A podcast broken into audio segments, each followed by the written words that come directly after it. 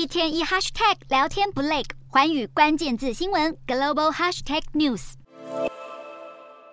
连接在手机下方一个等比例的嘴唇模型，还会有韵律的上下伸缩，做出嘟唇的动作。这款近期在中国引爆热烈讨论的产品，是专为远距离恋爱情侣设计的异地恋接吻神器。号称用户只要将嘴唇对准感应区，就能将亲吻的力道传输到对象的拟真嘴唇，让对方隔空接收亲吻的动作，甚至还能同步发出亲吻的声音。许多远距离恋爱的情侣虽然能够透过视讯看到彼此的影像，却因为分隔两地，较少有亲密接触的机会，因此这款接吻神器就是希望透过科技的研发来帮助维系异地恋人的感情。虽然创办人自己也承认，这样的商品不免引人遐想。但也有部分消费者对商品的使用感到相当满意。除了模拟对象的亲吻动作，用户也能够进入 App 当中的亲吻广场，体验和不同陌生人接吻的感觉。不过，似乎不是所有人都能理解这个商品存在的必要性。目前，这款接吻神器在网络上的售价大约是一千多块台币。今年一月推出以后，立刻引起了中国网友讨论。不到三周的时间，厂商就卖出超过三千多件，并且收到两万多笔订单，热卖的程度不容小觑。